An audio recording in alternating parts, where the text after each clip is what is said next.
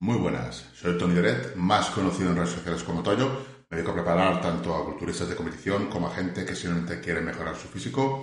Y en este vídeo para más músculo vamos a hablar del rango de recorrido. Vamos a ver qué es mejor, recorrido completo, recorrido parcial. Vamos a ver qué es lo que sucede cuando hacemos un rango completo y un rango parcial. Y vamos a ver si realmente siempre es mejor rango completo o se puede hacer rango parcial. Y a desmitificar un poco porque la gente siempre dice que es mejor rango completo y punto. Vamos a entender si es verdad esto o no es verdad desde un punto de vista de cómo se genera la hipertrofia.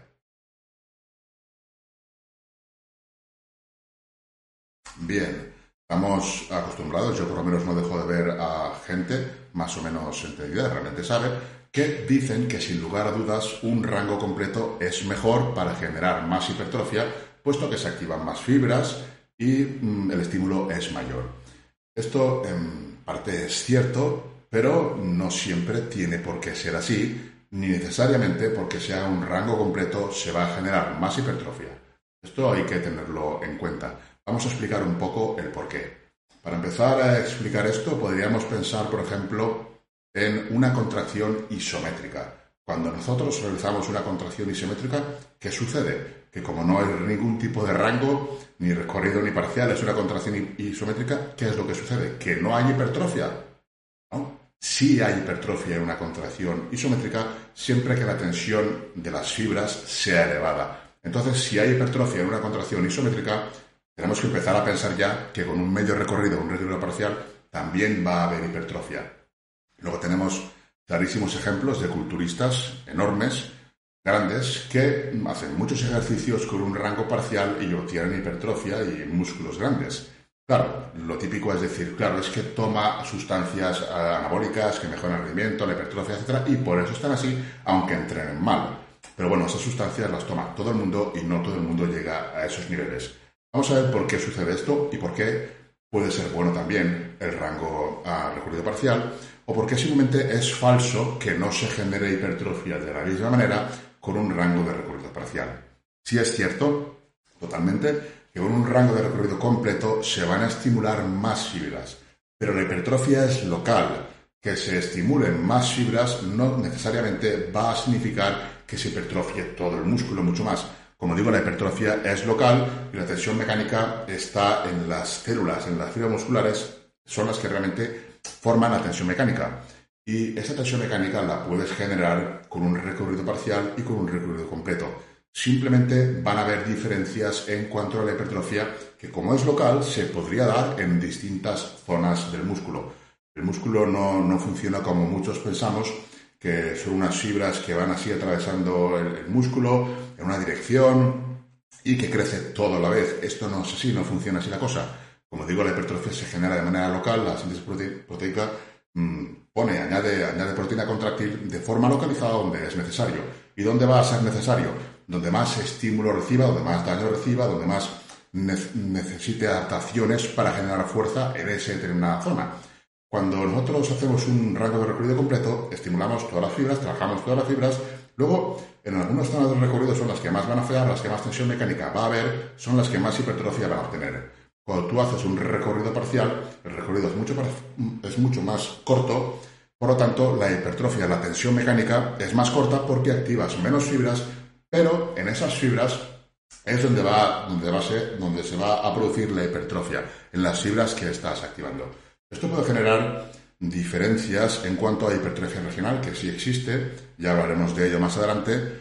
Y una de las maneras de conseguirla sería así, sería por medio de rangos parciales. Conseguimos exactamente la misma hipertrofia porque la tensión mecánica va a ser exactamente la misma, pero en unas fibras musculares en lugar de en otras. Hacer un recorrido parcial, por ejemplo en press de banca, solamente con este movimiento nos va a hacer más fuertes en esta parte del recorrido. Vamos a tener adaptaciones en esa parte del recorrido. Las fibras que trabajan en esta parte del recorrido van a tener que crecer, van a tener que adaptarse para ser más fuertes en esta parte del recorrido. Si hacemos repeticiones parciales en la segunda parte del recorrido, va a suceder similar, pero al revés. Las fibras que se van a tener que hacer más fuertes van a ser las de la segunda parte del recorrido. Esto realmente, en términos de hipertrofia, no lo vas a notar de una manera visual, porque el músculo no funciona como pensamos, unas fibras atravesando, no funciona así. El músculo tiene compartimentos, dependiendo del músculo el ángulo de penetración es diferente, son muchos factores. Y luego las fibras no están en línea recta, pueden estar enrolladas. Dentro del uso muscular se van a meter todas las fibras y aunque tú trabajes más una zona, no vas a generar descompensaciones. Sí que en el largo plazo podrías enfatizar más unas zonas u otras, pero como digo, muy en el largo plazo. A lo que vamos es que un recorrido parcial no necesariamente es menos hipertrofia. Cuando escuchéis eso, pararos a pensar en lo que estoy explicando, porque es que es lo que hay. Sí, es ideal que si puedes hacer el recorrido completo, que lo hagas. Pero no por ello un recorrido parcial deja de ser interesante. Incluso en algunos ejercicios, cuando lo que buscamos es fuerza, tenemos que enfatizar, tenemos que trabajar el rango de recorrido que más nos cueste, precisamente para eso, para generar adaptaciones en fuerza y en hipertrofia en esa parte del recorrido y poder superar el punto de estancamiento. Supongamos que nosotros hacemos press de banca y siempre hacemos la segunda parte del recorrido, pues lógicamente en esta parte vamos a ser más fuertes que en esta primera parte. Entonces, si lo que quieres es ser más fuerte en esta primera parte, tienes que dedicar un tiempo a trabajar en esta parte, generar adaptaciones de fuerza y de hipertrofia en esa parte, para que luego este punto de estancamiento no lo tengas. Lo mismo sucede al contrario. Luego, a partir de ahí, ya tendríamos que pensar en algunos ejercicios que quizás en una determinada parte del recorrido dejan de trabajar los músculos objetivos y entran en acción músculos auxiliares. Por lo tanto, hay partes del recorrido que no serían tan interesantes. Y además de no sernos tan interesantes, podemos fallar en lo que sería la serie sin llegar a una tensión mecánica elevada, simplemente porque tenemos un punto de estancamiento en una parte del recorrido y ya a partir de ahí no llegamos.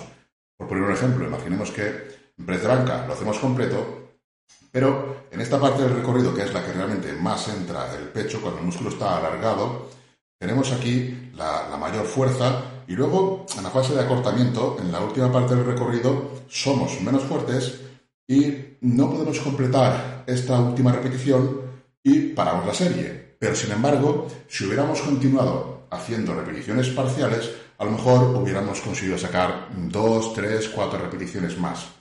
¿Qué significarían esas 4 o 5 repeticiones? Significaría mucha más tensión mecánica sobre las fibras, muchas más mejores adaptaciones en fuerza y en hipertrofia. ¿Qué es lo que sucede cuando dejamos la barra? Porque en este punto no podemos continuar. Pues va a suceder que no hemos aprovechado al 100% esa serie. ¿Hay que hacer ahora recorrido parcial? No. Simplemente lo que intento dar son ideas de que sepáis que no todo es blanco ni es negro. Hay matices. Hay ocasiones en las que nos puede ser interesante un recorrido parcial y en ocasiones en las que es mejor un recorrido completo. Hay tiempo para todo, hay trabajo para todo, pero como veis, no todo es blanco ni es negro, y huid de discursos fijos en los que no, tiene que ser recorrido completo. Está muy de moda, hay unos gurús americanos que lo están promoviendo, pero luego en términos de hipertrofia no es así. Ya digo que se puede conseguir hipertrofia con recorridos parciales, no solamente culturistas que usen fármacos, sino también culturistas naturales. La hipertrofia, lo vuelvo a repetir, es local. Si tenéis alguna duda sobre este tema, no me quiero extender más, lo ponéis en comentarios, y los comentarios que más likes tengan, las preguntas que más las tengan, las responderé en otro vídeo. Un saludo y hasta el próximo vídeo.